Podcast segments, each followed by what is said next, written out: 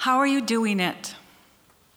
How are you holding yourself together with the onslaught of daily disturbing news?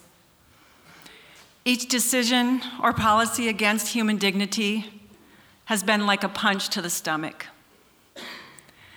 This week, it's increased deportations, building the wall, evicting the water protectors at Standing Rock, preventing transgender children from going to the bathroom in safety, allowing coal companies to dump arsenic filled ash into streams, and continued bomb threats at Jewish community centers across the country.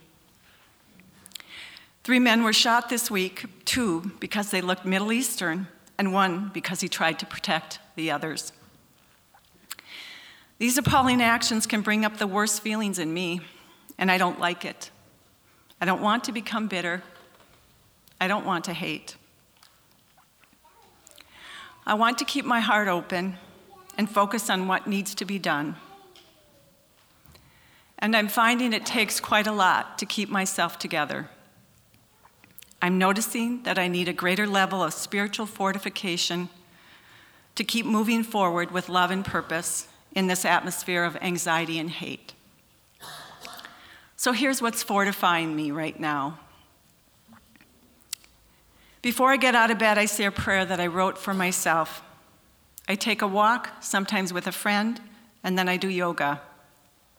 This helps me feel more centered and ready for the difficulties that the day will surely bring.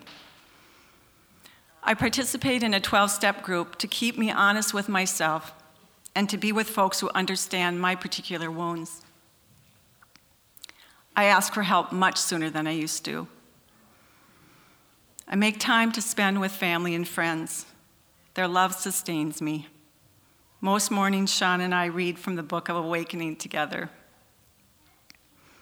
I do my best to welcome all my feelings and let them move through my body, share them with others, and try to integrate them so I don't hold on to them too long. I need my energy for loving and persistent resistance.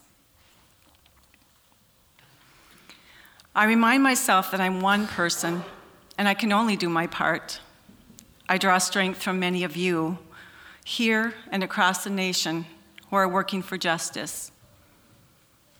I feel stronger when someone does something brave. I have never had a tattoo before, but nevertheless, she persisted. Could be my first. I sing a loving kindness song in my car on the way to meetings and actions so that I come with an open heart and a clear mind, ready to be vulnerable and honest and to get the work done. I listen to brown, black, and indigenous people in person and through readings, Facebook, and podcasts. They have experienced for generations how empire works. They gift me with wisdom and hope. These words from Joaquin Lapointe speak to my spirit. There is a sacred fireplace in the world that has the power to illuminate a better way forward. And it exists in the heart of every person witnessing the courageous sacrifice of our relatives at Standing Rock. Let us respond to their sacrifice with as much commitment, wisdom, and tenacity as they have. At the end of one very long, overwhelming day, I began crying because I noticed how much I missed singing songs of love and resistance with others. It's a form of prayer that strengthens me in a deep and ancient way and helps me keep faith in the long arc of justice. Now, today there's a pub sing right at this time that I'll be helping downstairs with our rapid response training to prepare us to support immigrants if they are detained by immigration and customs enforcement. So, since I'm missing that, perhaps we can strengthen each other by singing this short refrain from a peace, po- peace poet song. So, here's the words When the whole world is sick, can't no one be well, but I dreamt we were beautiful and strong. I will sing it once, and I hope that you'll join me singing it three times. When the whole world is sick, Can't no one be well? But I dreamt we were beautiful and strong.